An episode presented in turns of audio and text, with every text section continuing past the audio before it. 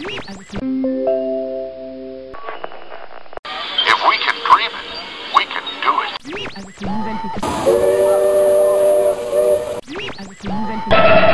Commander Bolton, this is Base 3. We're ready for you at diver lockout. That door is opening once again, and this time, it's opening for you.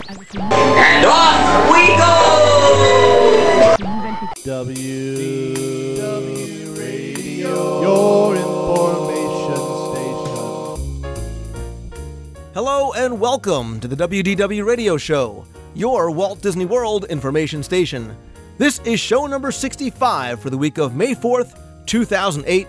I'm your host, Lou Mongello, and I want to thank you for tuning in once again this week. We'll begin, as always, with our look at the Walt Disney World news, where I talk about a number of news items, including the opening of Toy Story Mania, a welcome change for DVC members, and a number of special events going on at Walt Disney World, and one just outside the parks where you might get a chance to peek behind the curtain of Imagineering and learn just how they create some of that Disney magic.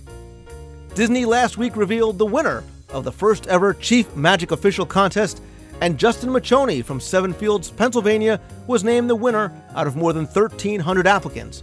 Justin joins me, fresh off the announcement, to discuss the application process, rounds of judging, winning the contest, and what the future holds in this once in a lifetime opportunity. There's never a bad time to visit Walt Disney World, but many guests, whether they be first or 50th time visiting the resort, have to decide when is the right time of year to go for them. Often, the question of going on or off season comes up, as there are both benefits and concerns about traveling to Walt Disney World during both the busy season and less crowded times of year. So, to discuss the factors to take into consideration, as well as some of the pros and cons of each, I welcome back Jeff Pepper and George Taylor, fans and family men, to have a roundtable discussion about just that topic. I'll answer a few more of your emails before playing some of your voicemails at the end of the show, so sit back, relax, and enjoy this week's episode of the WDW Radio Show.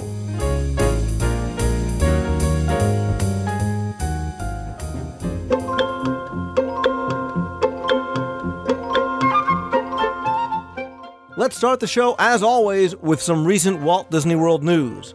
First, DVC members have been notified that as of May 4th, there will no longer be any daily internet charge for members who are staying at Disney Vacation Club resorts. Note that guests who are renting a DVC accommodations will still have to pay the daily rate for access, and high speed internet access charges will still apply to members who are staying at non DVC resorts. But if you are a DVC member and staying at a DVC property, you will now get free wired internet access in your room. Have you ever wanted to know some of the real secrets of Imagineering? Maybe how they create those fantastic colors, or how you can make fog and some of those other special effects? Well, now you can have a chance to meet the Imagineers, the scientists, and engineers of Walt Disney Imagineering and see how they pull back that curtain to reveal how science makes the magic. So if you're in the New York area on Saturday, May 31st, between 10 a.m. and 3 p.m., you can discover some of the secrets of your favorite theme parks and learn about topics like robotics, pyrotechnics, artificial intelligence, and roller coaster physics. It's going to be innovative, creative, and a lot of fun, and it's going to be held at New York University's Skirball Center at 10, 12:30, and 3 p.m. You can visit worldofsciencefestival.com for more information.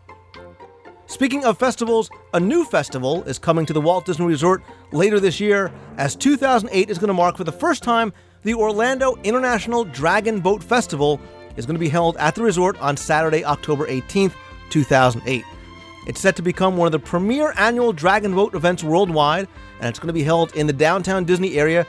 The sport has recently grown in popularity in the southern states and Florida, and dragon boat racing is basically a sport that originated in ancient China, where 20 paddlers move in unison with the aid of a steer person and a drummer. Now, people of all ages and fitness levels can participate, since it's really more about the synchronized movements rather than strength and experience. Those are really the keys to success. For more information about dragon boat racing and the International Dragon Boat Festival in October, you can visit gwndragonboat.com. And of course, I'll put that link in this week's show notes. Speaking of special events that are coming to Walt Disney World, the 13th annual Epcot International Food and Wine Festival is going to run from September 26th through November 9th in Epcot. And this year, guests can explore these cities in Wonderland from Cork Island to Cape Town, South Africa, and so many more. The six week festival is going to showcase tastes from countries on six continents with more than 25 international marketplaces serving appetizer sized portions that are run about 2 to $5 each. Of course, it's called the Food and Wine Festival, so there will be wine and beer pairings at each of the kiosks. Now, some new festival flavors this year are going to include Lyon, France, Marrakesh, Shanghai, China, Bologna, Italy, Tokyo, and Mexico City. Now, of course, there's also going to be exhibits along the promenade that are showcasing different types of entertainment and crafts of several of the countries, as well as daily complimentary wine and beer tastings and culinary demonstrations. The festival continues to grow as it attracted more than 1 million guests last year. And other festival highlights to look for this year include the Festival Welcome Center, that's going to have a champagne and wine bar, complimentary wine seminars and book signings, as well as a place to purchase festival keepsakes. There's also going to be more than 250 Disney chefs and celebrity chefs conducting demonstrations and hosting dinners and tasting events. Those names are going to include people such as Cat Cora and Todd English. For more information, you can visit the Disney World website. And again, those dates are going to run from September 26th through November 9th. And it is a great time to visit Walt Disney World. Of course, as we get closer to the event, we'll cover it more in depth on the show. Another new special event that's coming this year to Walt Disney World is Disney's Royal Quinceañera Weekend. Because for the first time, the Walt Disney World Resort is offering a weekend dedicated to celebrating that most magical time in a young Latina girl's life, which is turning age 15 and that passage to young womanhood. The weekend is going to take place in Epcot from August 29th through September 5th, somewhere around Labor Day, and it's going to be an event that's really steeped in tradition, as every young woman is going to walk into a ball held in her honor, complete with princesses and sort of that Disney magic that only they can create. And it's also going to be capped off by a private viewing of IllumiNations Reflections of Earth. The weekend includes a three, four, or five night stay at Disney's Coronado Springs Resort, theme park tickets, and the Quinceañera celebration at Epcot. For more information, you can visit disneyworld.com slash quinceañera or call 321-939-4555. You can also contact my recommended travel provider and partner, Mousefan Travel, at mousefantravel.com for additional rates and availability. Now, maybe a quinceañera party is not for you. Well, what about Mickey's Not So Scary Halloween Party and Mickey's Very Merry Christmas Party? Tickets to these popular events are now on sale by phone only by calling 1 407 W Disney. Tickets will go on sale at DisneyWorld.com soon. I'll also post the dates of both of these events in this week's show notes. Let's go ahead and stick with special events for a minute because registration is now open for the ninth annual Disney's Race for the Taste 10K. That race is going to take place October 12th. It's going to begin with a ceremonial toast and fireworks display over at Disney's Wide World of Sports, and then runners are going to head on out on a 6.2 mile journey through the studios, including running through places like the set of Lights Motors Action Extreme Stunt Show. Now, the race is going to end inside the International Gateway over at Epcot, but unlike other races, runners and their friends who have tickets and family members are going to have an opportunity to sample cuisine from the Epcot Food and Wine Festival at a post race picnic.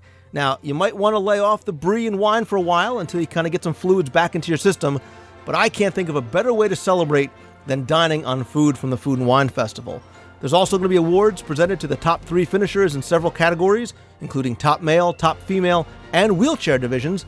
And there's also going to be several Race for the Taste kids races, including a Heelys Race and Roll. That's a 200 meter for kids age 8 through 14. There's also going to be a 100 meter event for kids who are ages 1 to 3, and another 200 meter race for kids age 4 to 6, and a 400 meter race for kids who are age 7 to 9, and another 800 meter event for kids age 9 to 11. So if you are going down there and have kids really of any age across the board, as long as they're one, they will be able to participate as well. You can register or find out more online at DisneyRaceForTheTaste.com. Race only registration is just $45. Uh, if you want a race included with Disney t- theme park tickets, that's $73. And once again, both participants and spectators are encouraged to bring some non perishable food items to the event for donation to the Second Harvest Food Bank of Central Florida. one big item that is coming from the parks this week is that on May 2nd, Toy Story Mania cast member previews began. And the reviews, minus the details, as I want to really experience it all firsthand when I go myself in a couple of weeks, have been nothing but glowing. So, and if you're going to be at the studios from now until May 31st, there will be intermittent and unannounced soft openings for guests throughout the day. So be sure and check back at the attraction early and often. And while you're walking to the event on the former Mickey Avenue, you'll notice not only the Pixar Studios sign, but the new Disney's Hollywood Studios logo that has been placed on the Animation Courtyard archway, replacing the old MGM Studios logo and lion. Now, I want to move right from the news section over to the Walt Disney World rumor mill because it's been a few weeks since I reported anything in this section, and there are a few reasons behind that. One of which is that there are a number of rumors that I have that I'm working on getting some additional information on before reporting them on the show. A couple of things, though, that I can tell you is that I have heard more about Disney's Night Kingdom, and from what I understand from my sources, the project is set to move forward, but with no targeted opening date. I've also reported in the past that a walk, well, roll around Wall E character would be coming to the parks, and that rumor seems to be even moving more towards the realm of news than before. Look for a 3 to 4 foot tall Wall E robot, probably in the studios later on this summer.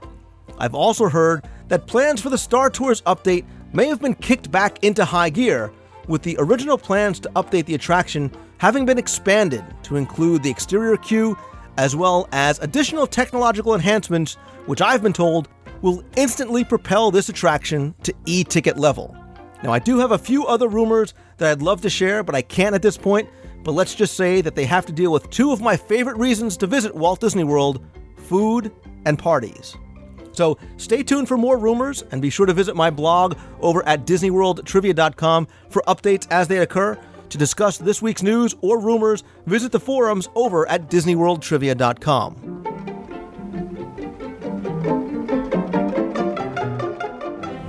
Millions come to Walt Disney World each year to make memories.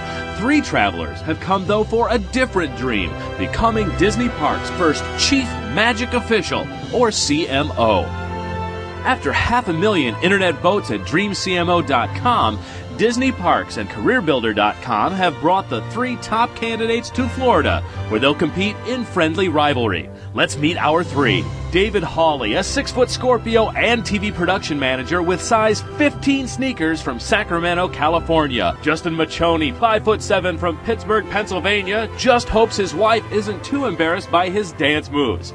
Justin marched down Main Street, USA in high school and as an adult returned to direct a marching band. It's more than just the parks. It's more than just the movies. It's more than, than all of the amazing things that Disney creates. It's the it's the lifestyle. It's the the belief in magical things. It's the belief that, that, that you can become or dream and create anything that you want to be. And I try to live that and make that possible for everybody. Trip West, a six foot six radio DJ from Atlanta, Georgia, can wiggle his ears but not sure if he can still dunk a basketball. Trip got his first Mickey ears at the age of two. He's been training for the CMO challenges with his four year old and two year old daughters.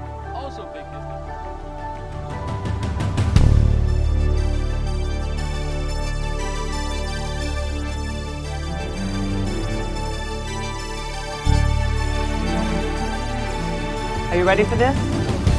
This is the moment we've all been waiting for. Ladies and gentlemen, the real Chief Magic Official is Justin! Good job. That's Yay! good job. Come here, Justin. Good job. You all did a great job. Give them all round of applause. Thank you for a hard fought competition. And thank you so much to all of our finalists. You did a great job. Ladies and gentlemen, boys and girls all over the world, this is our first Chief Magic Official, Justin from Pittsburgh, Pennsylvania. Earlier this year, Disney announced a contest unlike any they had ever conducted before. Because for the first time ever, Disney partnered with CareerBuilder.com to give one person the ultimate dream job. In fact, they didn't just give them a job, they created an entirely new position, and that's Chief Magic Official. And in a description that seemed to be part ambassador, part Ultimate Dream Squad member, it offered a chance to be a true magic maker for one year. The contest began this past January, and applicants had a chance to submit a video resume. From there, the field was narrowed down to 20, and online voting narrowed the field even further until the top three finalists were reached, and Ronald West, David Hawley, and Justin Muchoney were those finalists. And on April 22nd, after an in park competition, Justin was named Disney's first chief magic official. So it is my distinct honor to welcome and introduce you to Justin Muchoney, Disney CMO. Justin, welcome to the show. Oh, thank you so much, Lou. It is, it's really, it's my pleasure to be here. And that, that introduction made me nervous all over again. That's, that's a lot of, that's a lot of pressure.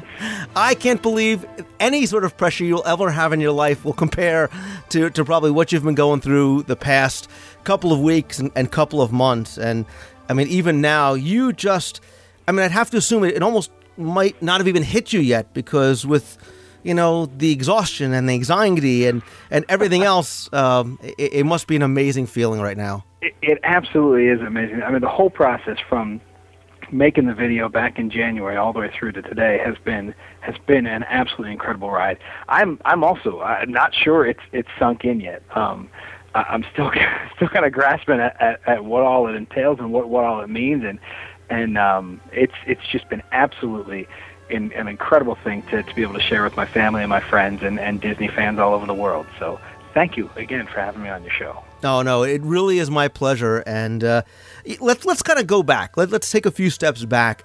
And so Disney and Career Builder they announced a number of months ago, I guess probably back in January, a contest where you could be named this first Disney's chief magic official. And the details about the role and what it would entail were kind of sketchy. But what made you see this and decide that you wanted to enter? Uh, they were they were a little sketchy at first, and I think they, they you know they were intentionally vague. Um, I've been a, a Disney fan my entire life, and, and as as many of your listeners, I'm sure, are in the same boat. I've always dreamt of, of working for them, and when I started to read through what it was that they were looking for, the type of personality, the type of passion, the, the type of you know Disney nut, I said, okay, I'm I'm, I'm kind of good in those categories. I, I think I've got what they're looking for. And when I got to the part that, that this position was going to be somebody who, who got right in kind of to the front lines and, and made magic happen for guests, that this would not be just a, a figurehead position. This wouldn't just be somebody who gets the opportunity to say, look, I, I look, mom, I, I want a trip, I want a contest. It would be somebody who really got to make magic and, and create dreams. I, I said, you know what, that's that's worth following. So that's uh, that's kind of where it started.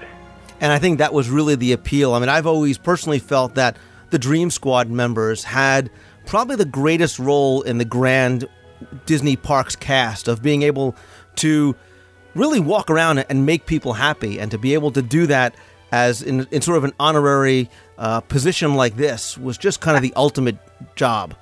Oh, it, it absolutely. I mean, this this position really is the ultimate dream job, and, and I agree with you about the, the Dream Squad members every Disney cast member has the opportunity on a daily basis to make magic happen. And and just in this past trip, um, you know, I saw several who who go way out of their way, and I know you know many of them as well who who go above and beyond to make that happen. But the Dream Squad members are are given that that that task every day, and and they wake up in the morning knowing that really their purpose for that day is just to go out and and make people smile and make magical memories and I'm going to get to hang out with them. That's a pretty cool thing.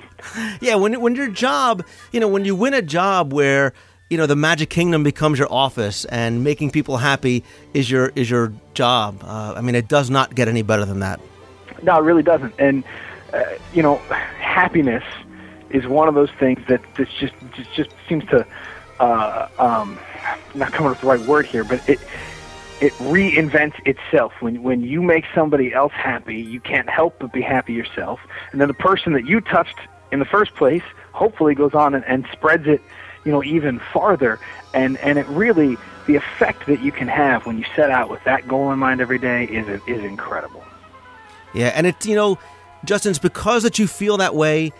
You know, when I watched your video, I can tell you this now. When I watched your video, you could see that passion that you have come through. And your video really stood out to me from the beginning because I saw it and I said, wow. I said, there's this guy has it. Whatever quote unquote it is, you have it, and It was the child-sized purple Disney princess's bike helmet, wasn't it? well, there was something else too. There was something else very, very creative that you did, and I applaud you for. That I think really caught people's attention. Tell us about some of the wordplay that you did. Um, I'm a I'm a word person. Uh, my wife is an English teacher. I am not. I mangle the English language on a regular basis and then try to cover up for it by saying, no, it's a new word, really.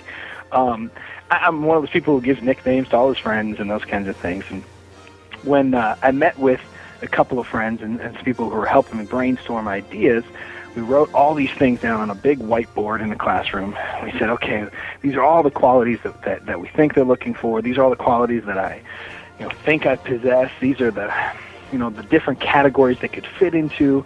We started just kind of mix and match, and, and and while they went off on other tangents, I kind of stood at the whiteboard and just literally started drawing lines from one to another, crossing out letters or you know xing out a syllable here or there, and I and I started to settle in on a few key themes, and and found found out that there's no way I was going to be able to say or explain all of the individual ideas I wanted to in 60 seconds. So I said, okay, here's here's a way to, to, to tackle a couple of ideas.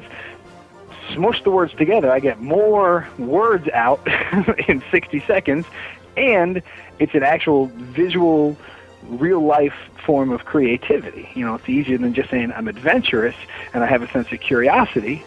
Okay, well, how does that actually play out? Well, you push them together, you redefine it as a sense of adventurosity, and, and things look a little different. Yeah, and that plus Justin, I'm going to link in the show notes to your video because it's something that people should really take a look at because it wasn't just the use of the words. And, you know, we all sort of share that love for Disney, but there was something about the way you portrayed it, uh, like I said, that I think really made your video stand out as one of the, the exceptional ones. And that's why out of those 1,300 applicants, you know, you get the call. You get the call. You make it to the next round. Tell me about what getting that call from Disney was like, and then what the next few rounds were, were like for you.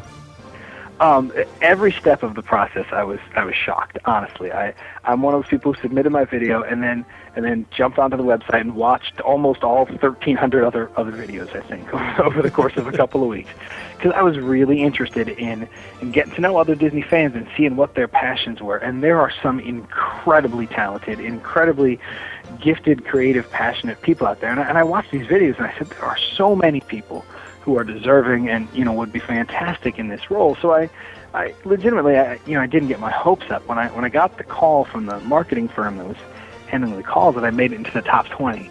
I was thrilled. I, I thought, man, that's awesome. It, I, somebody watched my video. Somebody liked my video. I've at least been seen. Somebody somewhere knows my name. you know what I mean? And, and so I was just thrilled to be at that step uh, of the game. And um, the next the next part of the process involved an interview. And, and honestly, my initial kind of goal I set for myself, I, I'd set up front. If I get the chance to make the top 20 and have a 30 minute phone interview with a representative from Disney, um, that's my prize. I will get the opportunity to talk to somebody, share my passion, ask, ask them some questions, and just engage in, in, in, in a real live conversation with somebody about working at Disney. And I kind of set that as my goal. So when it went beyond that, I really, I really was very surprised. Um, I got the same phone call from, fortunately, the same woman who became very good friends with mine. Actually, I still have, um, still have both of her voicemails saved on my uh, on my cell phone just because I don't want to delete them yet. Um, so when she called and said that I'd made the top ten, um, again, I, I was I was floored by the opportunity. Um, and as you know, and as many of your listeners know, I'm sure, the the voting phase, which was a three week frenzy, uh, you know, voting amongst the top ten candidates um, was just an absolute rush. It was it was incredible, and I had myself convinced again. You know what? This is great. Don't get your hopes up. You made the top ten. Disney fans out there are watching your videos. You're getting a lot of great feedback from people, but you know, let's be realistic about it. So, um, when I found out that I made the top three, still I am still working on on trying to describe exactly how that felt. Yeah, I could imagine. You know, now knowing, okay, this is really taking it to the next level, and the feeling must have been indescribable. So tell us now, you're in the top three with the other two guys, with Ronald and David. Tell us about what happens now and what that last part of the competition entailed that actually took place in Walt Disney World. It, yeah, it did. Last Wednesday, the 16th, um, we flew down. I got a chance to meet uh, Ronald, who goes by Trip, and uh, and David. And I, I got to be honest with you, I want to give them a, a shout out because I hope that they're that they're listening. They are fantastic guys. They're awesome fathers, and being able to share this experience with them and see them and interact with them made it uh, even that much better. I mean, it really was an incredible experience to share with them. Um, so we get down there on a Wednesday night and um, they put us up at the Yacht Club Resort, which was wonderful because I am uh, normally a value resort kind of budget, so I, I loved that opportunity. Um, and we uh, we went out to dinner with a, bunch of members of the Disney team who were going to be producing the web, uh, you know, videos and who were working on the in-park promotions and all of those kinds of aspects of the competition. We had dinner together. We got an outline for what was coming up for us in the in the competitions. We got to ask some silly questions and answer some silly questions and just really engage in in a lot of fun. And it was probably the most creative and energetic dinner meeting I've ever been a part of. I mean, the people just everyone there just just poured this excitement out of them. Um, then we moved on to the contests. Two two straight days, Thursday and Friday, two long days, but two days that, looking back on them now, went way too quickly. Um, uh, of contests in the parks where we got to interact with guests. We got to be on Main Street right before the parade in the afternoon, uh, you know, and interact with the crowds. I got to to meet some members of the Dream Squad. Uh, just the list of things that they allowed us to do were just it's just absolutely incredible. I'm still in shock of how much they let us do.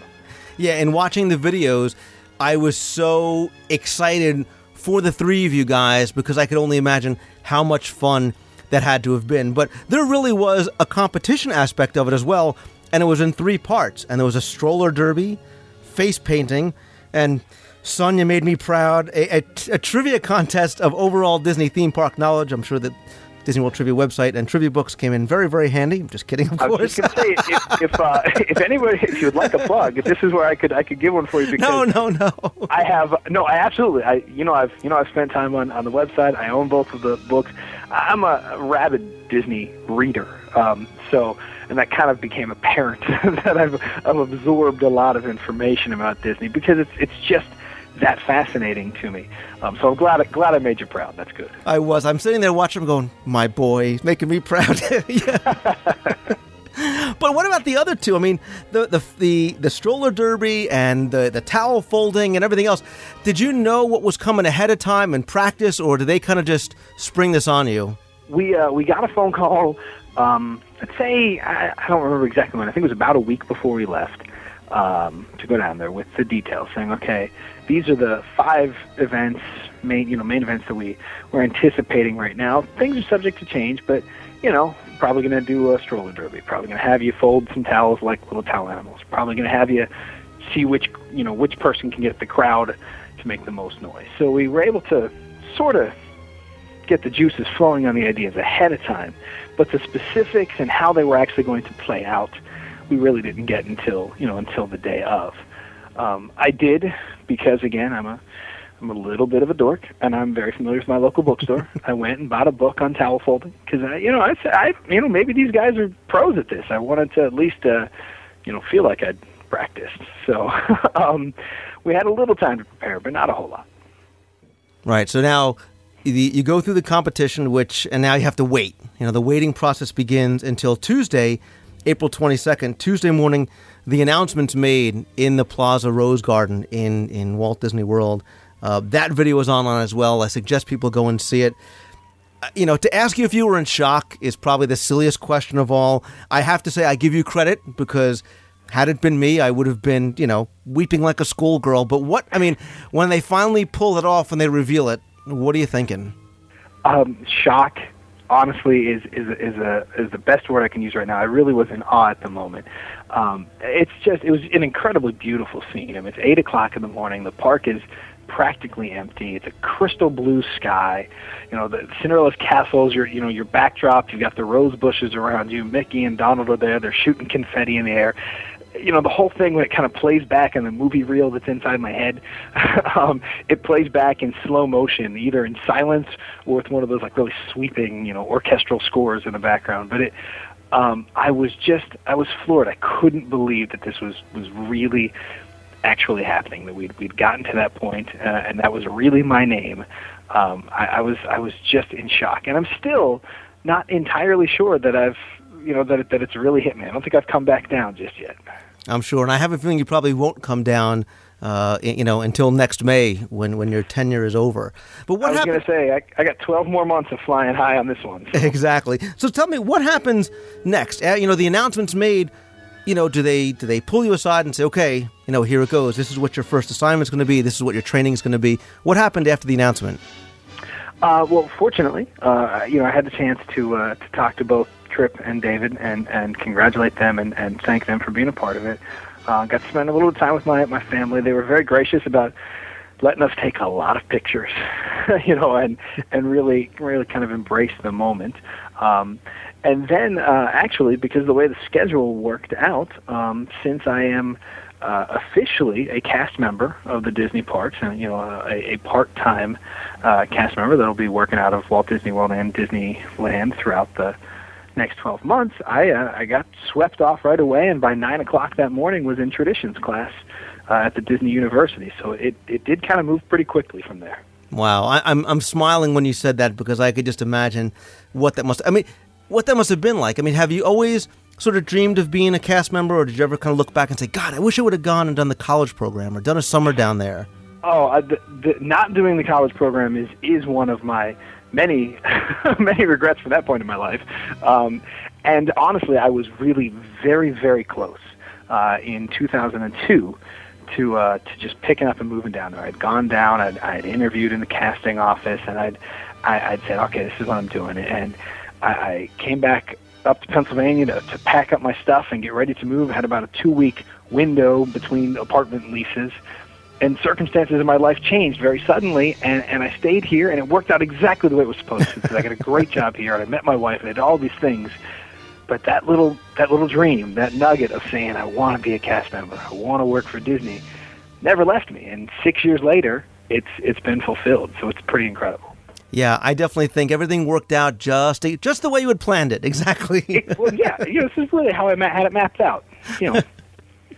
So, but what do you know? I mean, if you can say what the next 12 months are going to hold for you, you know, what your first assignment's going to be, or how, you know, what are you going to be doing? Um, I, there's a lot that I can tell you, a lot that I can't tell you, and that's not out of a lack of desire to tell you. I, a lot of it I, I don't know. We're kind of figuring it out as you know as we go. Um, I can tell you that um, hopefully I'll be able to make eight trips. Um, there are four trips that, that are kind of required as fulfillment for, for winning the position, and then other optional trips. And, and I am going to take them up on any optional offer I can. um, I'm not turning anything down at this point. Um, and uh, I, I can tell you my, my very first assignment is coming up in just a couple of weeks, May 13th. I'll be flying back down to Walt Disney World, where I will get to participate in some pretty special events and be a part of some unique things. And I don't want to say anything or give anything away, but people who uh, read your website and listen in often might know of a certain attraction in a certain Florida park that might be opening in that time frame. So Wow, good for you. That that must be amazing. Now, but now obviously you have to leave your home, and I assume that you have a real job up here. If I could ask, I have a home. what what do you do, and how are you kind of going to be able to, to balance your real job versus responsibilities? Is your employer, you know, okay with this? Are they Disney fans? Um, my my my work environment up here in Pennsylvania is uh, is absolutely fantastic. I'm a director of music and fine arts for a church, uh, and it's a, it's a fantastic community of people that really embraced this entire process. They they rallied behind me. They voted for me. They threw voting parties when I was away and couldn't be there. And and even this morning, uh, you know, my first Sunday back since the trip, uh, they showed the the winning the video from uh, from Tuesday morning, the you know announcement ceremony at, at the start of our worship services this morning. So they've really been incredible about embracing it. Everyone is thrilled. Um, you know, I still sit down and work out some of the details about the vacation time and the travel time and, and how to cover responsibilities when I'm not there. Um, but I really could not have asked for a for a um, more supportive environment. It's they, you know they've they've been incredible, and that makes it you know, that takes a big big burden off. I'm not worried about you know sweating those details out. Right. That's great. And, and like I said, Justin, clearly you have a, passion for Disney that really came through, and, and the Disney company must be very, very happy and proud of their selection, along with the all the people that cast more than 200,000 votes for you um, along the way. I really want to congratulate you, tell you how happy I am for you, wish you all the luck and success, and really savor every second uh, along the way. Oh, I, I, I promise you I will do that, and um, I really appreciate your, your kind words. It's been incredible, and I I know that I'm when I when I go out in this position. The really neat thing about this job is it's not about me. It's about all of the dreams that I'll get the chance to see come true. And the really cool thing there is we can take other people's dreams, you know, with us, and we can hopefully inspire the people that we know and the people we interact with to keep those dreams going. So um, I'm I'm thrilled to represent all of the Disney fans that I've had the chance to meet already, and I, I can't wait to get started. And I'm hoping that at some point you and I will be down at the same time, and we can actually cross paths. I will make sure of it. And uh, you know, please, Justin, keep in touch with me. I'd love for you to let us know about your adventures and your experiences along the way. And you have an open invitation to come back anytime and keep us updated. Hey, that that I will take you up on. Absolutely. Like I said, I will put links in this week's show notes to all of Justin's videos as well as the Disney CMO website. Justin Muchoney, Disney's first chief magic official. Congratulations, my friend. Thank you so much, Lou. It's been a pleasure. Thank you.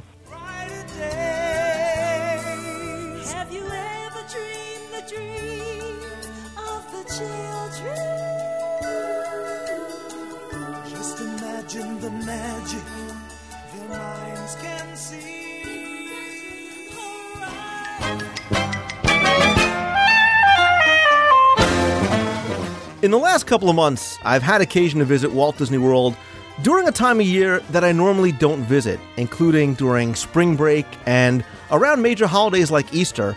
And let me tell you, it's a very different experience than traveling to Walt Disney World during, say, the first week in December for a number of different reasons. And that actually led to a discussion with both Jeff Pepper and George Taylor, not just about the differences between going during the busy season and less crowded times of the year, but what some of the pros and cons are, and maybe what's most important in our eyes. So, what I wanted to do was invite them both onto the show to have a sort of roundtable discussion about just that topic. So, I want to welcome back two guys who are more than just self proclaimed Disney geeks and handsome faces to their adoring fans, Jeff and George. Welcome, fellas. Thanks, Lou. It's like Disneyland all over again. But anyway, let's let's. I, I want to start off by saying that for many many years, uh, I've always said that I would avoid visiting Walt Disney World not just during the summer months, but during some of the busiest times of the year, like Easter. And of course, I, I now find myself in Walt Disney World almost more than I'm home. And this past Easter season was a very interesting experience. And like I said, both of you commented to me about the pros and cons of going sort of on season versus quote unquote off season. But before we get into the pluses and minuses, I think we really need to clarify for people what these seasons are. What do we mean when we're talking about on season and off season in terms of times of the year and dates? So when we talk about on season, obviously we're talking about times like the summer, major holidays like Thanksgiving. Uh, other really, really busy times are Christmas through New Year's, the couple of weeks around Easter, President's Day, Martin Luther King's birthday, and spring break. Um, and now that spring break season, and I'm sure you guys can attest to, that seems to be getting longer and longer. Because I, I know, for example, this year, the Northeast uh, spring break was timed very differently than, say, the mid Atlantic areas. It was a lot later, so that spring break season sort of really extended a bit. Yeah, we were surprised. Uh, our kids, Jeff and our kids, are in the same school system. And so we had the same spring break this year, which was the week after you were there and the week after most people's school breaks were. And the week we were there, we saw differing crowd levels all the time. And even talking to some cast members, they were shocked at the level of the crowds that had been there the week before, right after Easter break. It's it, a lot more people there. Yeah, I was very surprised when I went, and I had gone a couple weeks after Easter. I had never seen the Magic Kingdom, for example, so crowded as the one evening that I had gone, where Town Square you really couldn't even move through. Uh, there wasn't much room to even get around. I mean, we basically walked in around 8:30, saw what we could of SpectroMagic from a distance, and, and left because it was that crowded. Yeah, and it, it, it's like you said, Lou. The, the, the thing is, is when you're talking about off season versus on season, you know, people, even those that are just casually just going to Disney World like once a year, once every few years, when they're planning their trips, they are kind of making assumptions, and you have to be very, very careful because what the what we consider the off season, to which extent Disney labels it the off season, you talk about things like say September, late August through the end of the year, and then into January, February. But you have to watch because there are certain things that keep popping up more and more now that that used to not be very traditionally crazy, and now they are. And like you mentioned, Martin Luther King weekend in January, um, President's Day weekend in February. Um, it seems that anything that can possibly be, be a three-day weekend that can even then people attack, you know, a, a vacation day or a personal day onto to extend it. Those are driving crowds, and it's taking a lot of people by surprise because even though they know it's a holiday weekend, they're just not assuming extreme crowd levels, and some of those levels are getting very, very extreme at those times. Exactly, and there there are some times that you want to talk about the the most extreme of the crowd levels. You know, you're talking basically the couple of days before Christmas to January to December 31st, uh, President's Day, the f- February 15th through the 17th, Easter week from about mid March to the 25th, 27th, uh, even really middle of February through middle of March. Uh, obviously, July 4th, Thanksgiving weekend. Again, I, I mean, you want to talk about, and we'll talk about cost later on, but expensive and crowded, in some cases, very, very hot. Um, those are the extreme ends of, of busy, busy on season. Yeah, when you when you're talking about the seasons, I can remember going on trips past when you would hit late September, late May, and walk on everything. And I think, you know, the the, the guests are so much more uh, sophisticated now, and they they're doing so much more research. They are, you know, this quote unquote off season doesn't really exist like it used to. It's just not as busy as the peak holidays, and I just think that's a fact of life now. So many people are researching it, learning about it, listening to an awesome podcast. This one, I say that, get the check in the mail, and you know, it just it just it just snowballs, so to speak. Well, yeah, and I think what, what spurred a lot of our discussions, I know George and I were discussing a lot because we were down there that same week um, last month. And then just you and I, when we were talking about it, Lou, is that there's so many factors now coming into play that are impacting the quality of your vacation um, either direction. If you if you choose to go in the off season, if you choose to go in September, you know there are benefits, and everybody like George just mentioned, you know, used to have the mindset that oh you're just you're not going to have the crowds, you know, it's going to be a much more relaxed experience. The rates are cheaper, and there are so many there are, are so many advantages in that regard that are starting to evaporate a little bit. But at the same time, I don't think people were all always as clear about the disadvantages and unfortunately the disadvantages are beginning to kind of rear up and be more significant and so it's it's almost like you when you talk about when you want to go you really have to sort of quantify very specific things and um, one of the things that kind of spurred us this year to go in the spring uh, we avoided like you said we avoided the spring and the summer for probably over 10 years now. Um, our children, um, when they were preschoolers, we were we were able to go in the fall, and then we were lucky to be in a school system that had consistent fall breaks, usually at the end of September, beginning of October. And we thought, okay, this is ideal, and that's how we always wanted to do it. And we just we avoided summer and spring, and it's reached a point where, as many people know, the school systems are getting just militant about giving you time off if you want to pull the kids out of school, and it's become fairly controversial as to you know whether you should do it or not. And so we finally just said, look, we've got to go in the spring. And we, our personal experience was that we truly, truly enjoyed our week despite the disadvantages of the heavier crowds. We saw so many things positive that we hadn't really experienced on the off-season trips. Yeah, and just you know, by way of reference, the quote unquote off season traditionally has always been the week after Thanksgiving to the week before Christmas, uh, very early to mid November, September after Labor Day, pretty much all of October, and, and a lot of the other times throughout the year that aren't around holidays. Now, like you said, there's a lot of other things that are coming into play, whether they be special events or parties or changes in uh, times of breaks, things like that, other incentives that bring people down that are making that off season kind of go away. I mean, February through April has always been somewhat uh, of a gamble. Now, I think even more so. Now, later on in the fall, you've got special events, you've got all kinds of promotions that Disney is coming out with. Um, so there's a lot more to consider, and to a certain degree, it's somewhat of a crapshoot, maybe. Well, even a, a crapshoot when you know you have two families like Jeff's family and my family that went down, and we had almost two different completely experiences, uh, two different completely experiences because of our party. You know, Jeff's got two teenage boys, and I was actually with a party of nine people altogether, which is a hard thing to move. So there's so many issues even while you're there. If if it is crowded, if you know you've got some mobility issues, and you know it can it can make a, a put a completely different spin on your trip. Yeah, what, one of the things that we discovered um, that was kind of the positive side of it is that we found that we're very traditionally park hoppers. Um, we like to start in one park, typically head somewhere in the afternoon, possibly another park, or possibly shopping, go off prop, or I mean, go to the resorts or whatever, or go back and swim, and then head back to a park in the evening. And that truly is, you know, the, the, the one of the premier strategies for the busiest times of the year. And because that was a part of our routine very distinctly, it fit very well into that week. Whereas I know George, you mentioned that you know you were you were going, you weren't dealing with park hopping, so you were forced to stay in the parks as the crowd swelled throughout the afternoon. And then, you know, by early evening, when things might have been kind of, you know, slowing back down again and being a little bit more easier going, as everybody was worn out and ready to go.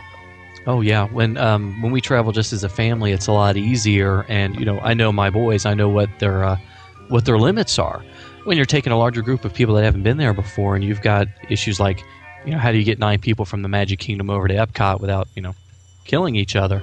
It can make a big difference to it. And we found once we were there, if we could get everybody up and get ready and be in the parks first thing at rope drop, it was astounding how we almost had two to three hours in the parks with low lines. The moment you hit that lunchtime period, it was over, and the Yeah. lines just swelled. Yeah, and that's and that is a really good point, and that's one of the things that really surprised me is because we anticipated it was this was a peak season. We just assumed that from you know from nine o'clock on it was just going to be a nightmare. That you know once once the floodgates opened, and you really do truly even in very very busy days, you have a good two to three hour window there where you can get an enormous amount of things accomplished, and not even necessarily be using be using FastPass to its its, its maximum advantage. Exactly, and, I- and that's one of the the pros that I wanted to mention about going on season is that for the most part, I think the parks don't get really busy until the afternoon. But again, one of the advantages of going on season is that the parks are open very, very long hours. I mean, sometimes the park is open till 12, 1, 3 o'clock in the morning.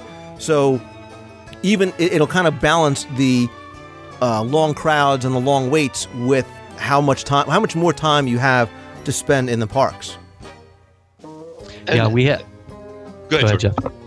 okay, I had a I had a coworker that had to go the week before, the week that you were there, Lou, and she came back and told me that you know they waited 180 minutes for test track because that was their teenage girls, that was their favorite thing.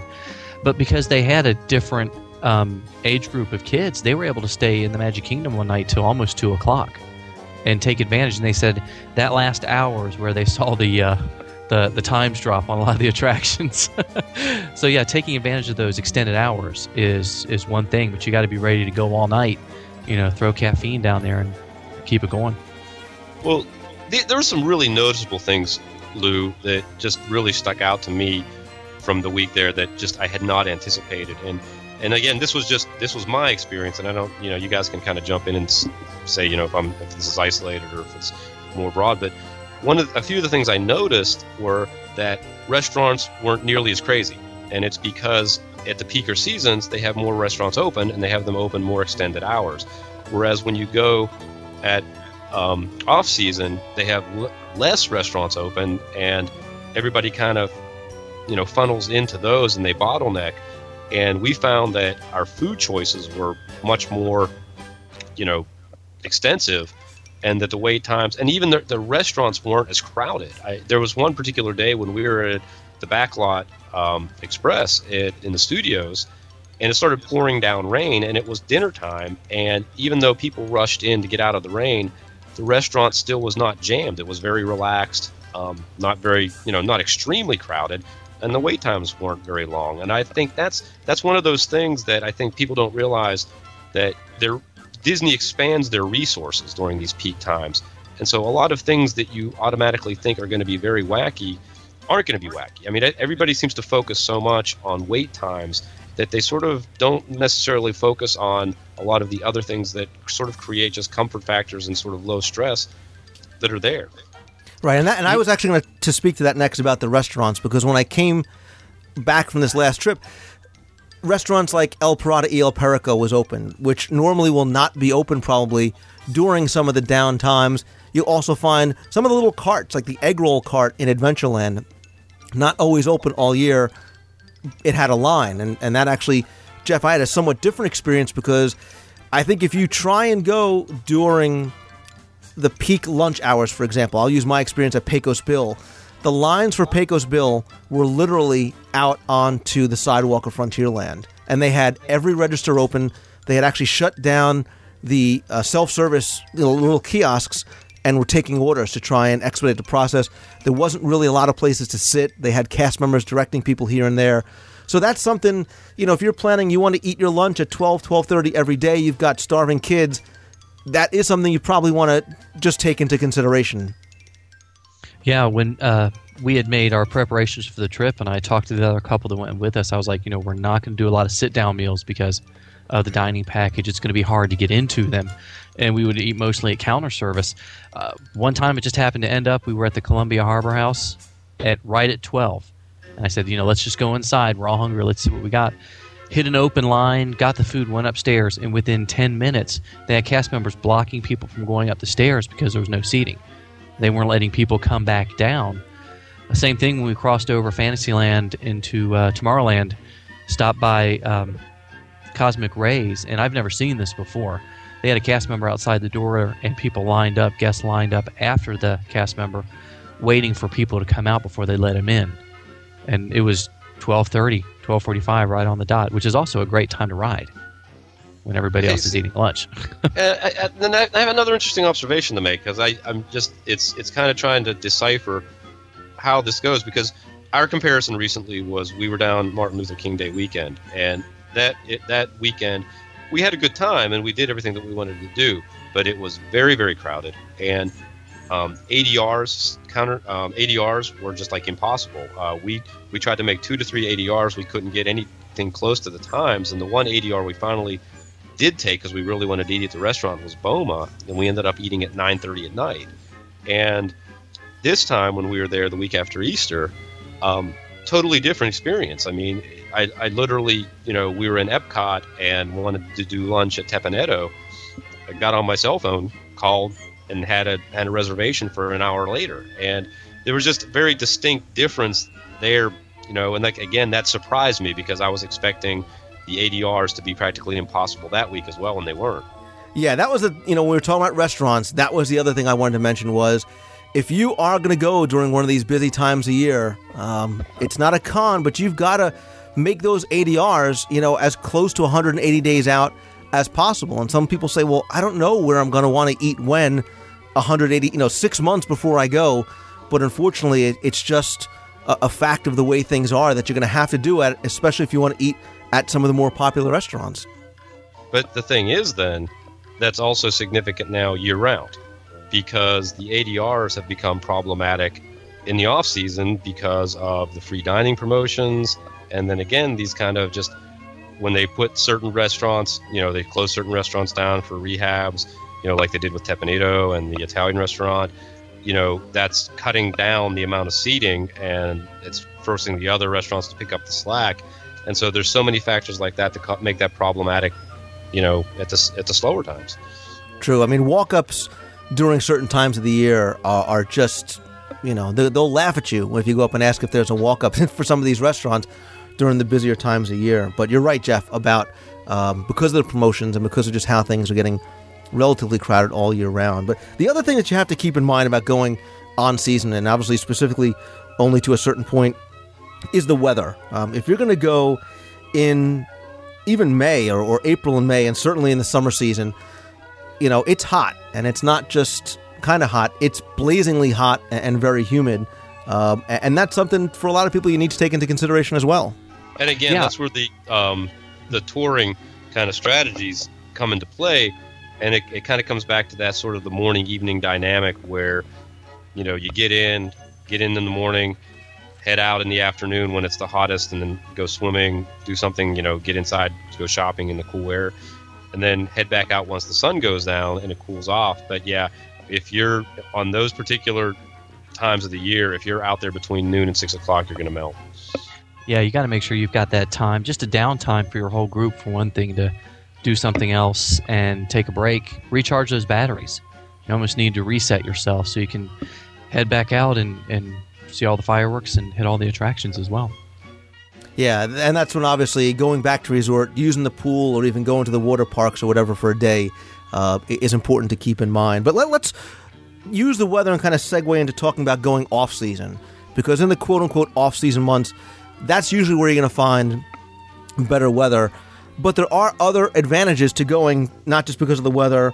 Uh, for the most part, for argument's sake, let's just say that there are less people in the parks. There's are shorter lines. The prices are a lot better, and we're going to talk about the, the how money plays into it. But there's also other things going on too. There's different events, different promotions going on to get you there, whether it be Flower and Garden Festival or Food and Wine, that give you maybe another reason to go without having the extended hours or, or going in the peak seasons. Yeah, it does give you the opportunity going off season just to do so many other things. Uh, spend a lot of time at downtown Disney, or do some resort hopping if you have the ability. Uh, not just because you are going to spend a lot less time in the parks because there's just a lot less time available to you. So you really have to think about other things to do besides sitting in the hotel room and staring at each other. Yeah, and and you know, while we talk about all the advantages of going off season, I think there are a lot. You know, you've got the weather, you've got the cheaper prices, you've got more accessibility to things, you've got shorter lines. There are a lot of cons that you need to take into consideration as well. And one thing that people might not realize, especially if they are not familiar with how the, the park calendars work, is that the parks may open late and close very early. I mean, early being six or seven o'clock at night, and now you no longer have 8 a.m. to midnight. You've got you know 9 a.m. to 6 p.m., which uh, sort of balances having those longer lines versus shorter lines. Yeah, when you uh, Jeff was talking about that earlier, just having the ability to, you know, jump in and out uh, with the shortened hours, uh, you have a lot less time to park hop. You know, if you go to one park and it's a lot more crowded, and you want to see something else. Uh, time is such a huge factor while you're there for the week or however long you can stay. And uh, just the fact that you know the lines are going to be shorter, you might experience more. You have a lot less time to spend there. The shows, uh, the fireworks may not go every night. Exactly. So there's a lot of things to look That- out when you're planning for it. that's what was really significant to us um, going in the spring um, as opposed to the fall when we usually went is that we felt we got to do more um, when you go down you know in in the uh, fall season you know for instance at magic kingdom you're only looking at possibly two nights of the week typically saturday sunday where they're running the parades and they're doing the fireworks and the rest of the, the times they're usually typically as lou said closing at 7 o'clock and even with when we were down there, even with you know them doing Pirate and Princess a couple of the nights, we still had so much more opportunity to spend at the Magic Kingdom, and so we got to do more. Um, even though we might have waited in lines, you know, we might have been, you know, our kind of rule of thumb is that we, we typically won't wait in a line that's longer than a half an hour. And even with waiting in some lines that ran anywhere from 15 to, to 30 minutes, if we weren't a- able to get fast passes or whatever, we still felt that we were maximizing our vacation and doing much more than we ever had done on a fall trip because of just simply the, the availability of the hours being extended. You know, because on top of that, you did have your extra magic hours for staying on property. And you know, just the fact that you didn't have, you know, we, we, we didn't take advantage of the two in the morning stuff because we were all dead at midnight. But just the fact that we were able to stay till midnight was a is that's five hours longer than any time that we would have been able to stay in the Magic Kingdom during the fall.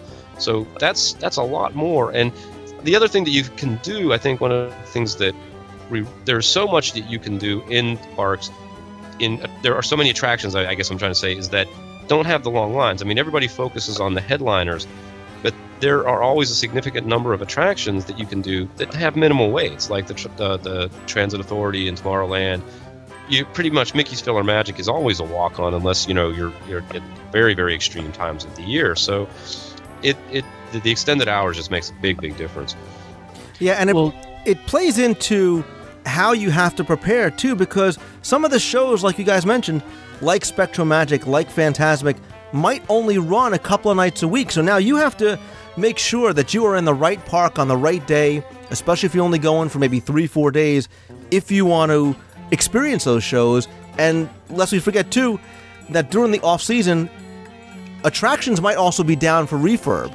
And it might be a week, it might be a month, it might be a couple days here and there.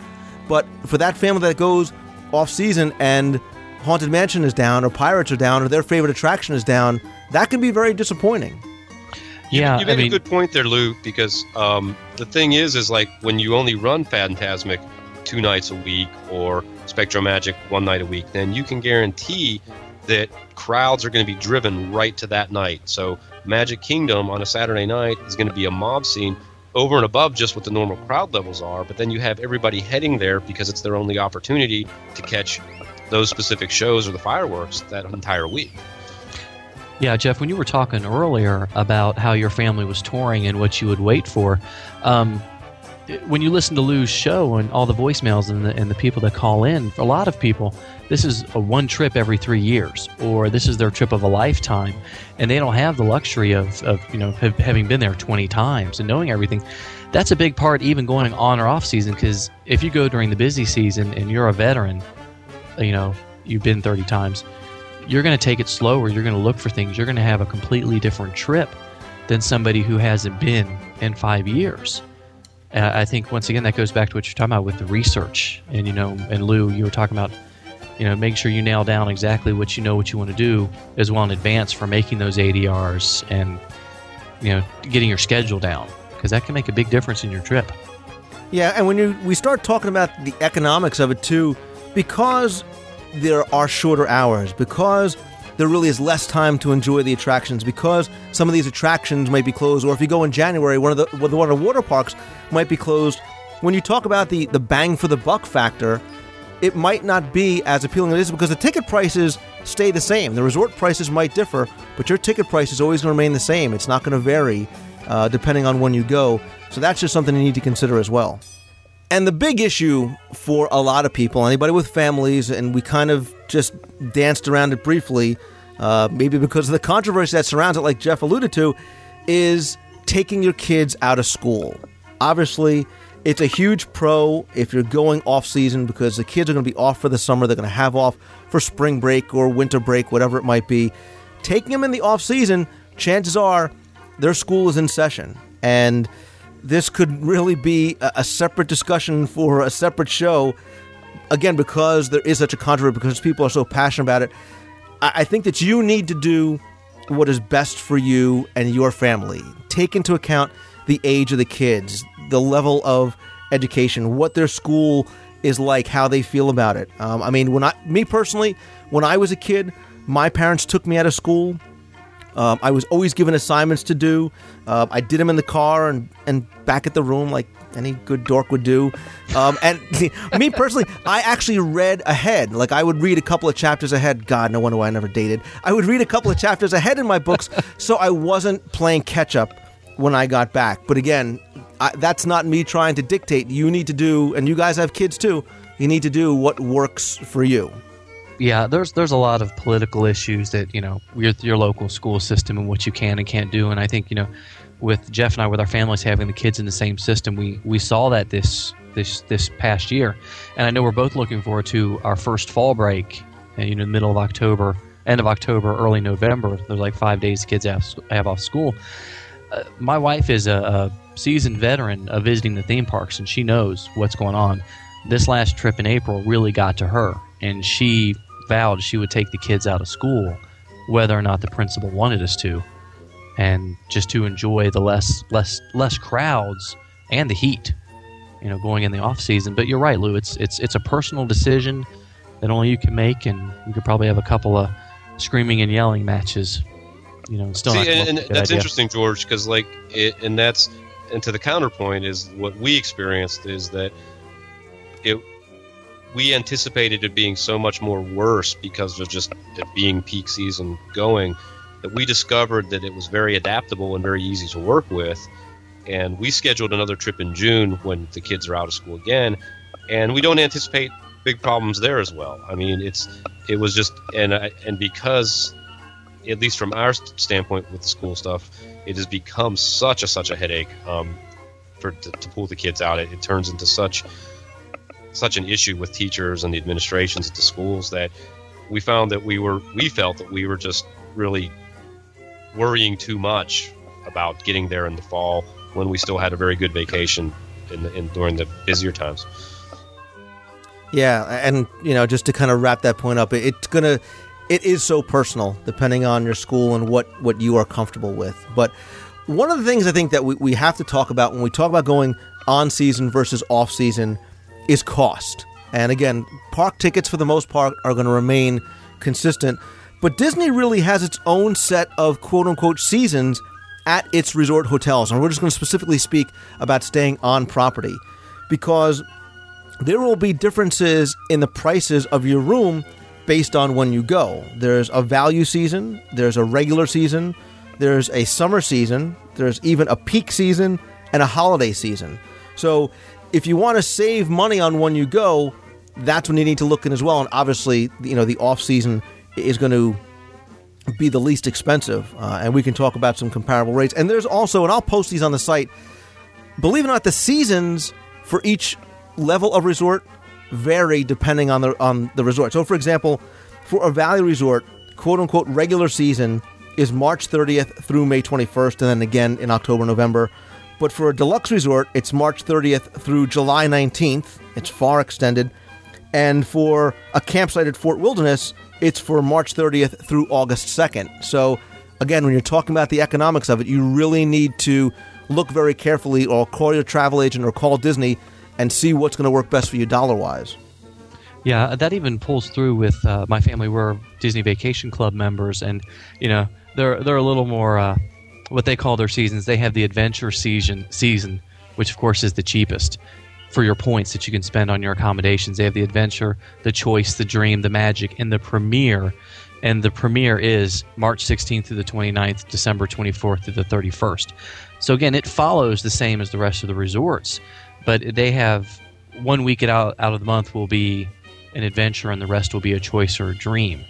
So they're following the same calendars um, with your points as well. So Yeah, and just by way of example, uh, let's talk about real dollar figures that we're talking about. So, for example, for a value resort, during the value season, a standard view would be about eighty-two dollars for during the week. Sunday through Thursday nights would be ten dollars more. It's ninety-two dollars. During the holiday season, that goes up to one hundred and twenty-nine dollars. And for one of the family suites, for example, over at uh, All Star Music, that jumps from 184 up to 315.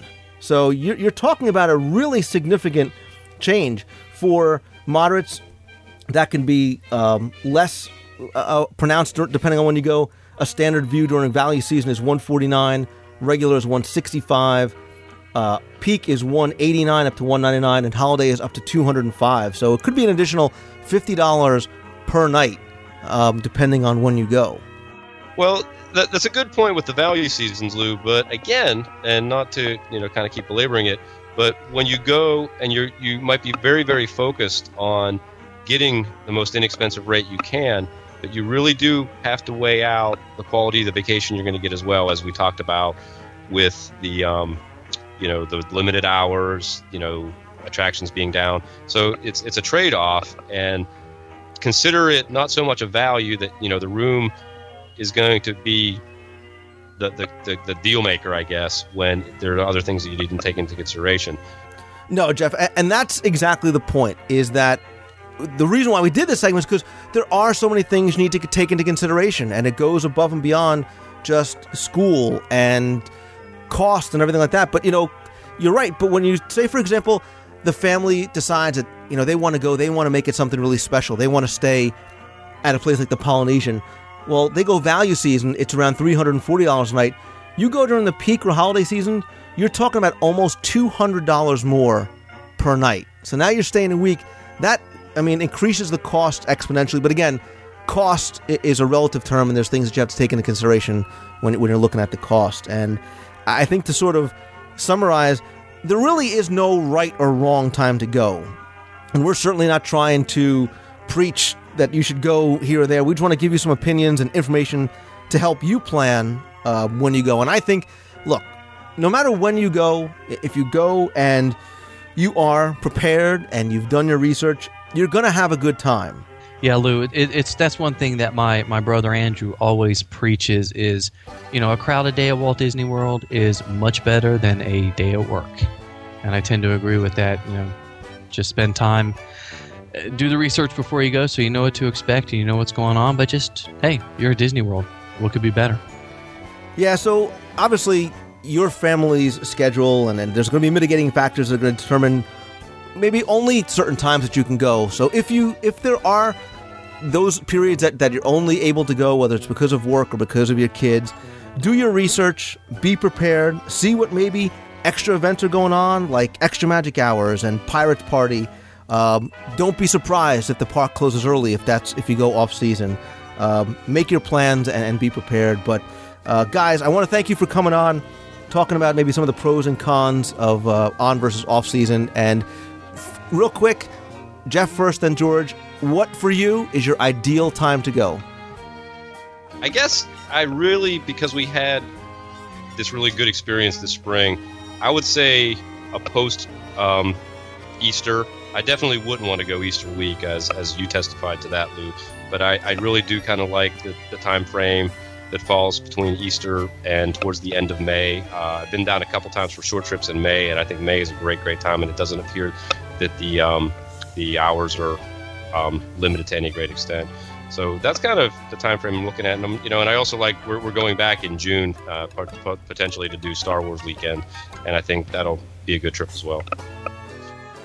Yeah, I think uh, the premier time, for at least for the the family going down for us, is probably the first week of December. If we can manage to take the kids out of school, they've got the decorations up, the crowds are really really light.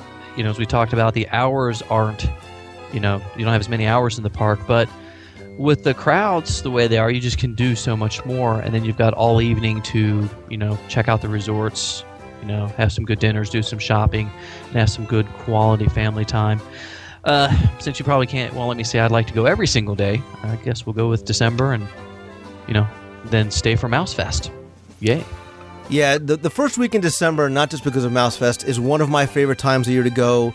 Uh, it's value season. The weather is nice and cool. You get the benefit of the holiday decorations without the crowds. Uh, I think October is also another really good time of year to go as well. Uh, there's lots of special events going on. There is uh, food and wine. Again, the weather is is much better than you're going to get in the middle of the summer, but you can still go and enjoy the water parks and the pools and things like that. So there, there is no bad time of year to go. I I think is probably what we would say. so, guys, thanks again for coming on. I really appreciate it. Thanks a lot, Thanks, Lou. Lou.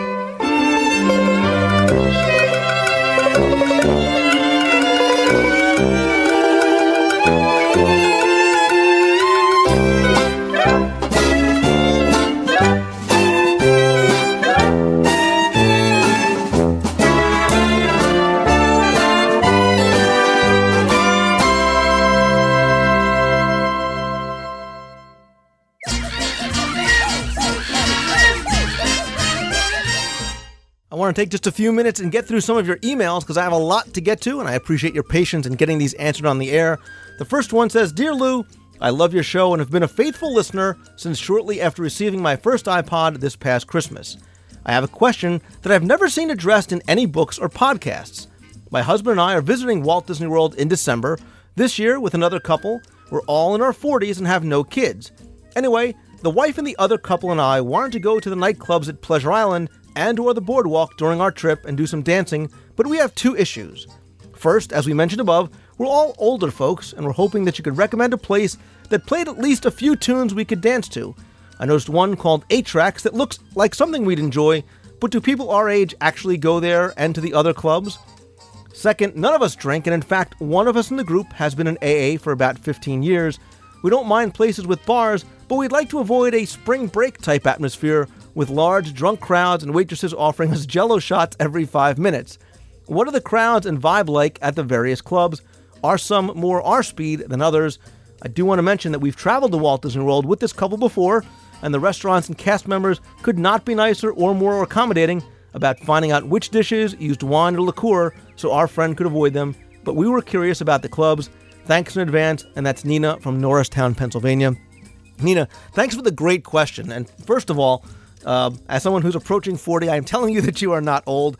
Second of all, there is a wide variety of places that you can go and enjoy without the, as you say, drunk spring break crowd, which you really don't find uh, even down in Pleasure Island. Uh, but I'm going to give you a couple of places that you might enjoy that have some great music that you can dance to. Let's start off over at the boardwalk with one of my favorites. That's Jelly Rolls. That's on the boardwalk side.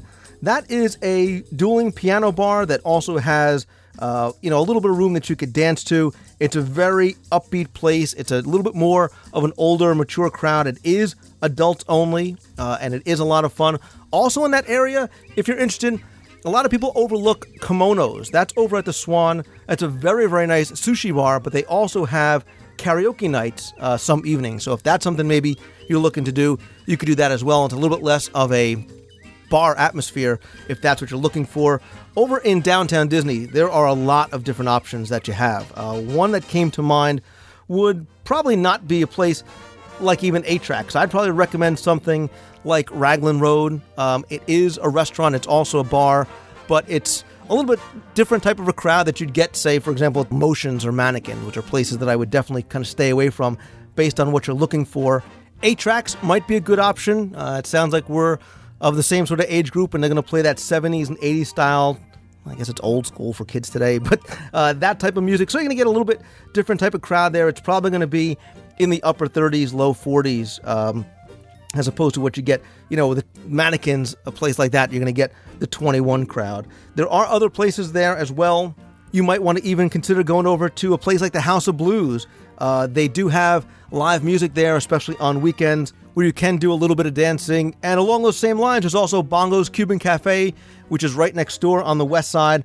There, you can also get great food. They have live salsa music, and there is a dance floor that is that can get pretty packed, but again, it's a different type of crowd than what you might get from some of the Pleasure Island clubs. And something else even to consider too, think about some of the resorts. So for example, the River Roost over at Port Orleans Riverside, that's a place that next to Boatwright's Dining Hall is the little River Roost Lounge.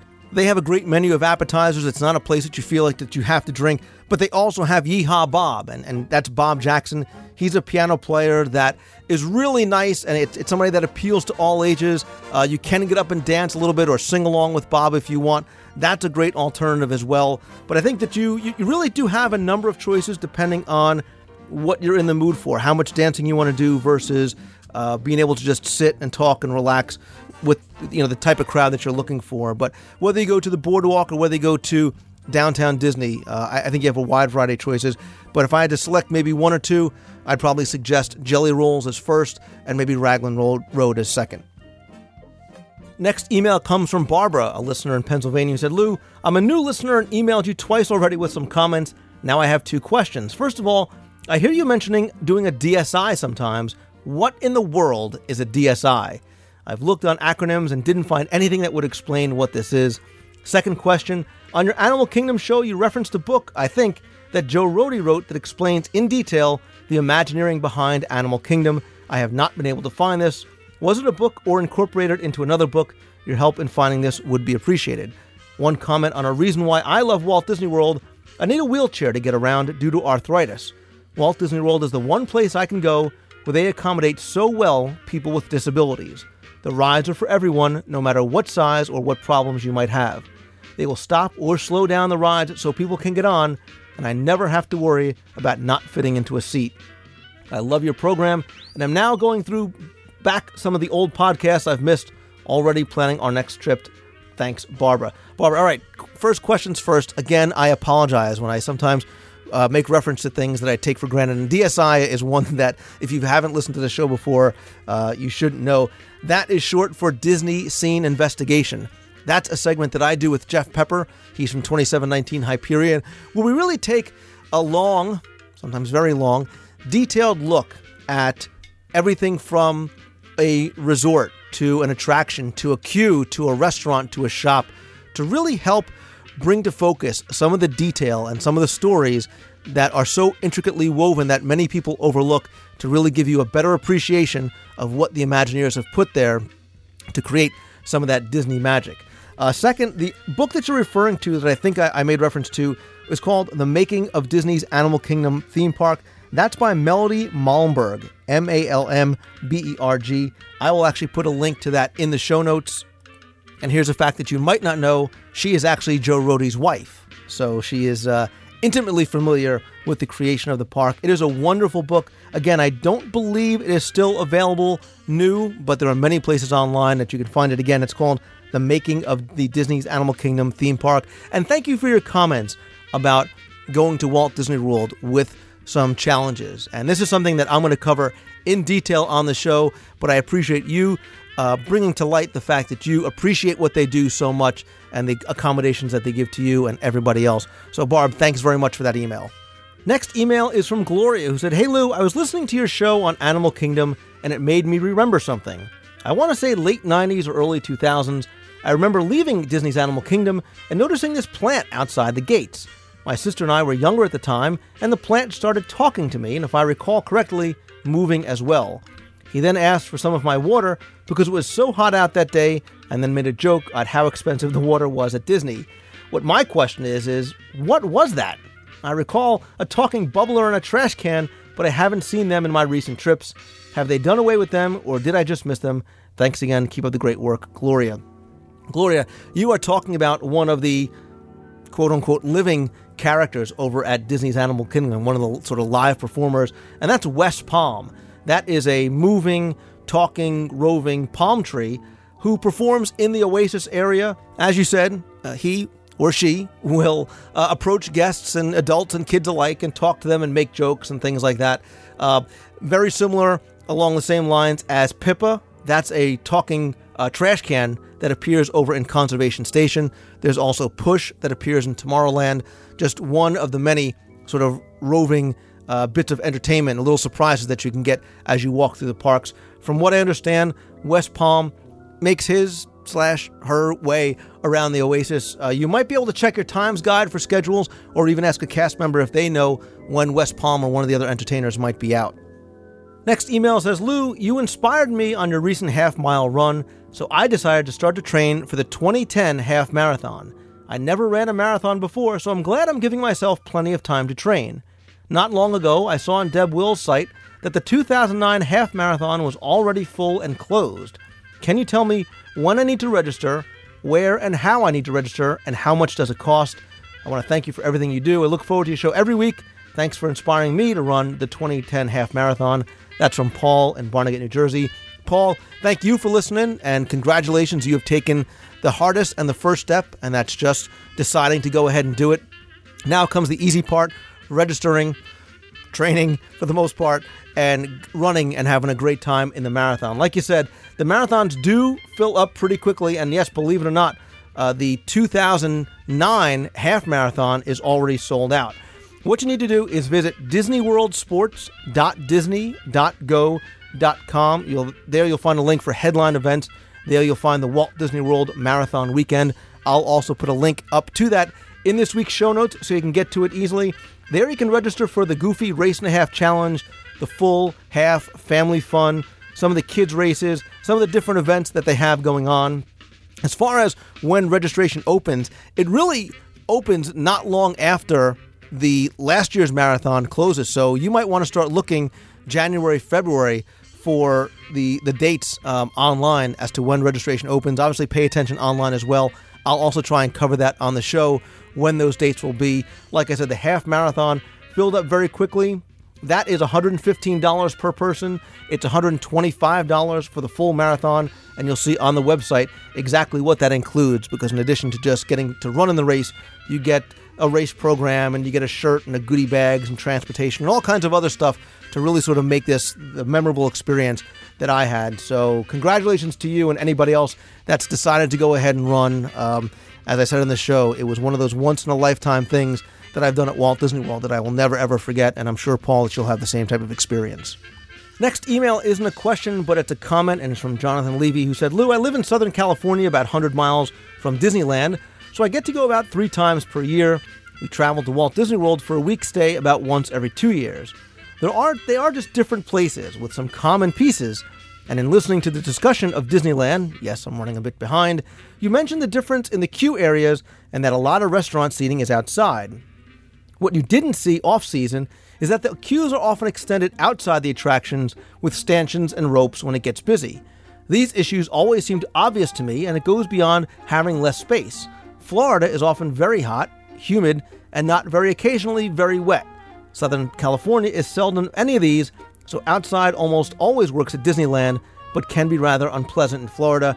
P.S. Only eight rides on Indiana Jones? Come on, that's just Bush League. My personal best is 11. Jonathan, you need to take that up with Eric Hollister. But you make a great point, and that's why I wanted to read this on the show that maybe we didn't address as far as it being beyond just space restrictions as to how and why. And a good example for this, for example, is that maybe we didn't address properly on the show, and that it, it goes above and beyond just space restrictions because the weather does play into a, into a, a large factor. And if you look at something like the Mad Tea Party, your Mad Tea Party in Disneyland is uncovered, where our Mad Tea Party in Walt Disney World is covered, and obviously that is because of the extreme temperatures and the heat and yes, the rain that we get in Florida. So, so great point, and thanks very much for pointing that out. Time for one more email. This one comes from Jamie Hagel in Wauconda, Illinois. Said, Hey Lou, love the show. I've been getting caught up on some old shows lately and have been enjoying the details of Mousefest.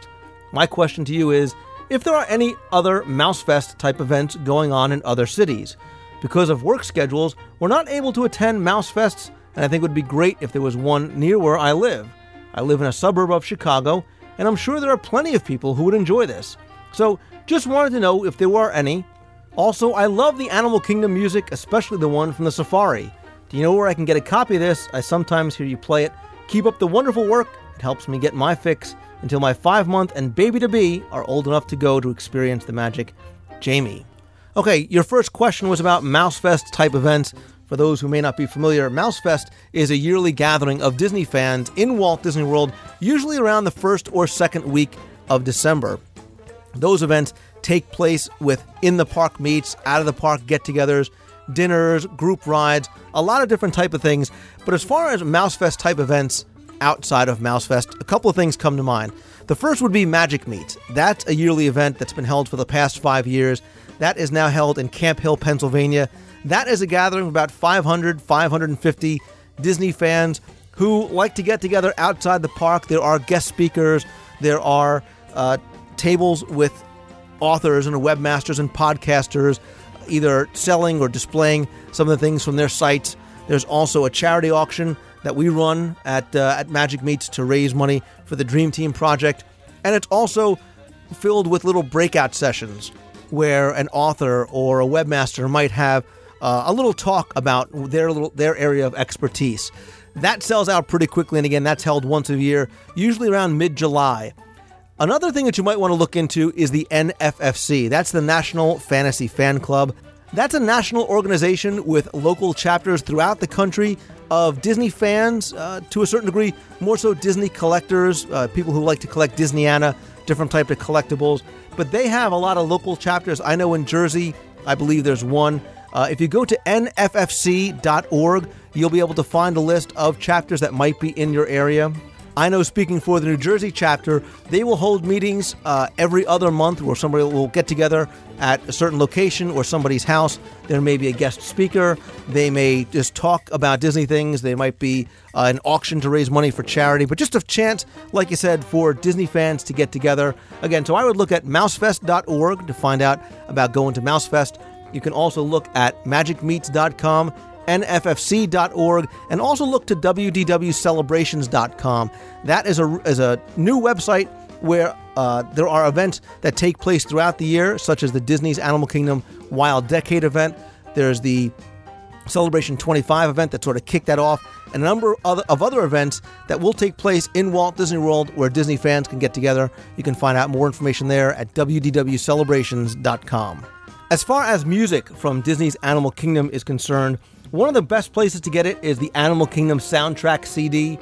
There are about 16 tracks from there, ranging from the Tree of Life theme to background music that you might hear in the Oasis or in Discovery Island.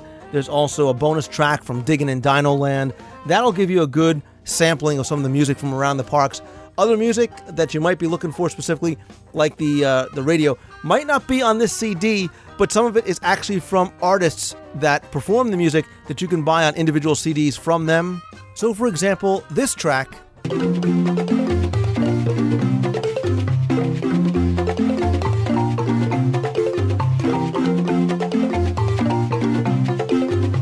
is called Nhamo, N H A M O. That's by a group called the Balafon Marimba Ensemble. That is something you can find on Amazon. Of course, the trick is to actually find out what the names of all this music really is.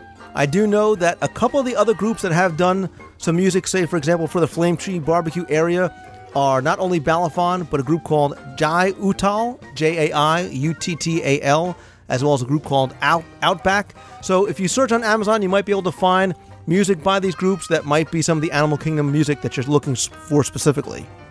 So that's going to do it for this week's email section. If you have an email that you'd like to have read on the air, you can email to lou at wdwradio.com. Or if you have a question, comment, some feedback that you want to give, you can leave a voicemail at 206 202 4WDW.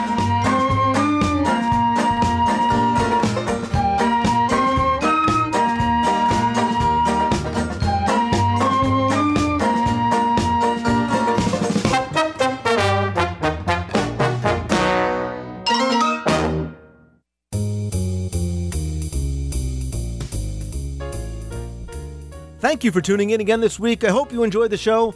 I want to extend my thanks and congratulations once again to Justin Muchoney, Disney's first chief magic official. I look forward to hearing from him during his tenure as he makes some true Disney magic. I also want to say thanks to Jeff Pepper and George Taylor from 2719 Hyperion and the Imaginerding blogs, respectively, for joining me on the roundtable. Hope you found that helpful and enjoyable. If you want to be on the air, or if you have a segment suggestion, you can email me at lou at wdwradio.com or call the voicemail at 206 202 4WDW. That's 206 202 4939 with your questions, comments, reviews, or, as always, just a hello from the parks. A couple of quick notes I wanted to mention. Be sure you head on over to DisneyWorldTrivia.com to join our forums. On the site, you can also find my blog, news, and articles from guest columnists there you can also get your copy of my books or audio guide CD, and be sure to check out my new preview video for Main Street USA on the homepage or the audio guide information page. I also want to let you know that in the next week or so, I'll be a guest on my friend Gary Chambers' Mouse Lounge podcast at mouselounge.com. We have a very interesting discussion about a variety of Disney topics, and it's a show that I recommend you check out anyway. Also, at wdwradio.com, you can visit our show notes page where I'm going to have links to stories and segments that I covered this week. I'm also going to have some links to some resources that I think can help you plan and enjoy your Walt Disney World vacation, whether it be getting discount Disney tickets from OrlandoFunTickets.com, planning your vacation with the best personal service and lowest possible price with MouseFan Travel, or storing all those vacation necessities that you need and use each and every time you visit in your personal storage locker from ownerslocker.com. Many of you have asked me, and I'm still working on the Adventureland audio guide CD. I should have a release date for that coming very soon. Also, want you to listen in for some additional announcements I'll be making on the show as well. And of course, I have a lot more planned in the coming weeks, including some more special guests and some great trivia and history segments, travel planning tips, and more. I'll also be back in the parks a number of times in the next few weeks and months, so stay tuned to hear how you can join me as I record segments live from Walt Disney World. And as always, if you like the show, you can come on over and post your comments on the forums at DisneyWorldTrivia.com. You can find the link there from WDWRadio.com. Also, please review the show in iTunes and more importantly, please help spread the word and let others know about it. Have a great week and thanks for tuning in again. See ya.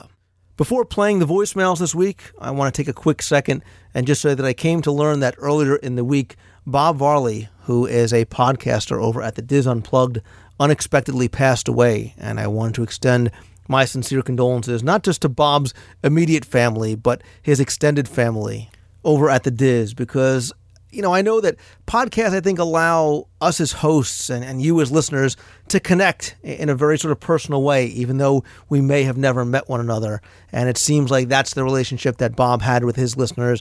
I never got a chance to meet Bob personally, um, but I could see from the outpouring of support um, how important he was to so many people. And, you know, it's always sad when somebody passes, but when we, as a community, lose a fellow member, uh, it's even sadder. So I wanted to just take a moment, let you guys know, and once again extend my condolences uh, to, to Bob Varley, everybody over at the DIS, and of course Bob's extended family as part of the Disney community.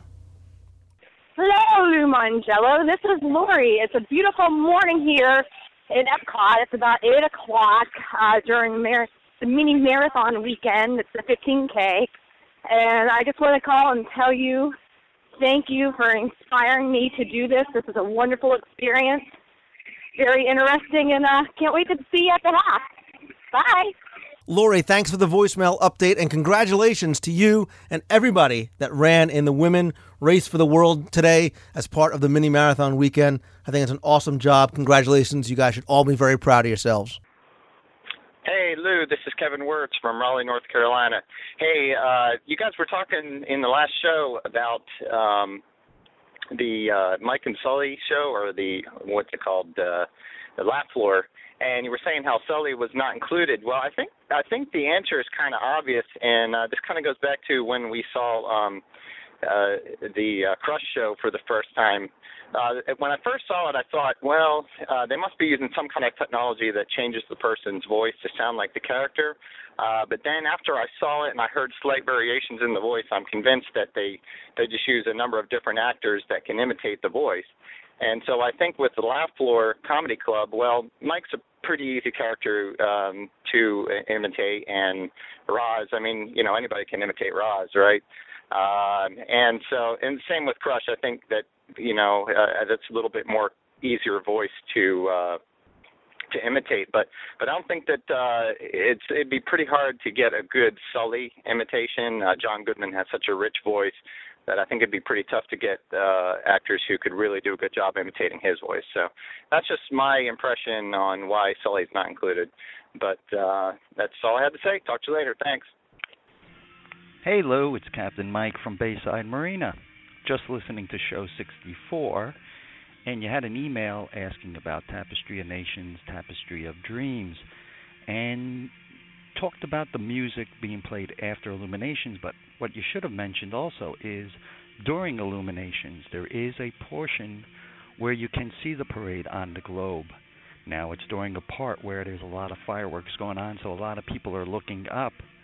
But if you keep your eye on the globe, you will see the uh, large puppets, and um, it's just about maybe 15, 20 seconds worth. But I thought I'd just uh, clue you in to maybe look down. Like you always say, you got to look around a little bit. So, great podcast, Lou. Keep up the great work. Looking forward to the rest of the uh, tour guides you're coming out with, and uh, keep in touch, buddy. And finally, a number of you have emailed me asking if I'd play this once again. So here it is from listener Jesse Maseglia, his version of the WDW radio show song. Disney World's a place where I love to go. All the hidden Mickeys I surely know. But I live far away, I can't go every